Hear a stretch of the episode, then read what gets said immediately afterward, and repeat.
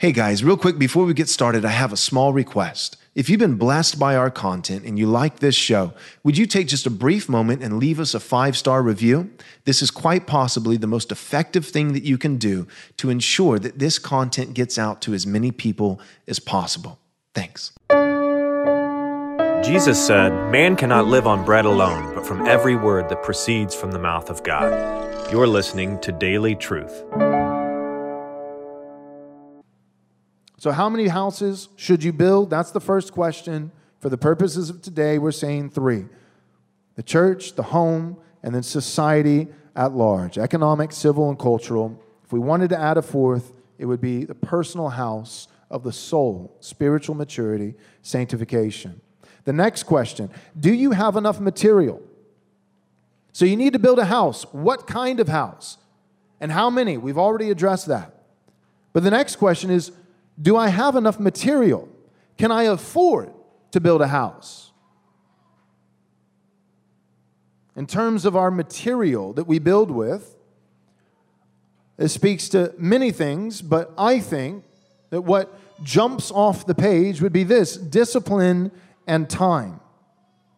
Do you have enough material? Discipline and time, or ambition and zeal. Luke chapter 14, verse 28 through 30, Jesus tells a parable. It says, For which of you desiring to build a tower does not first sit down and count the cost, whether he has enough to complete it?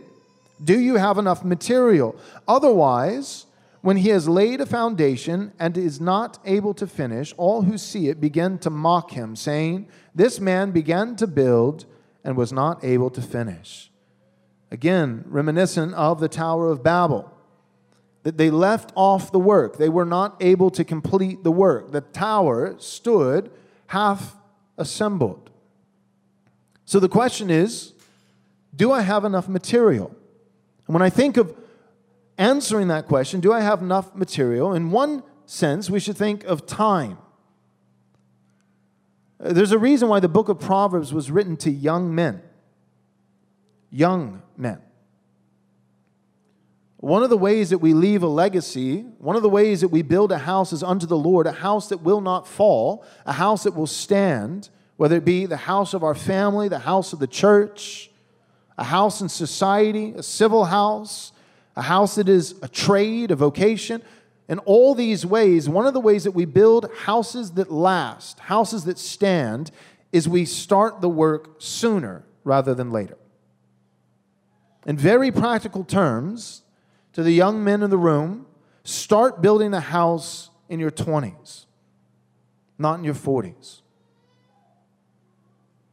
To those who started following Christ later in life, that's the beauty of God's grace.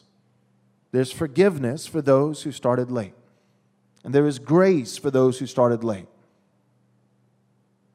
But to the young men in the room, do not use the grace of God as a license for sin. Begin building. Thanks so much for listening. But real quick, before you go, do us a small favor, take a moment, and leave us a five star review if you enjoyed the show.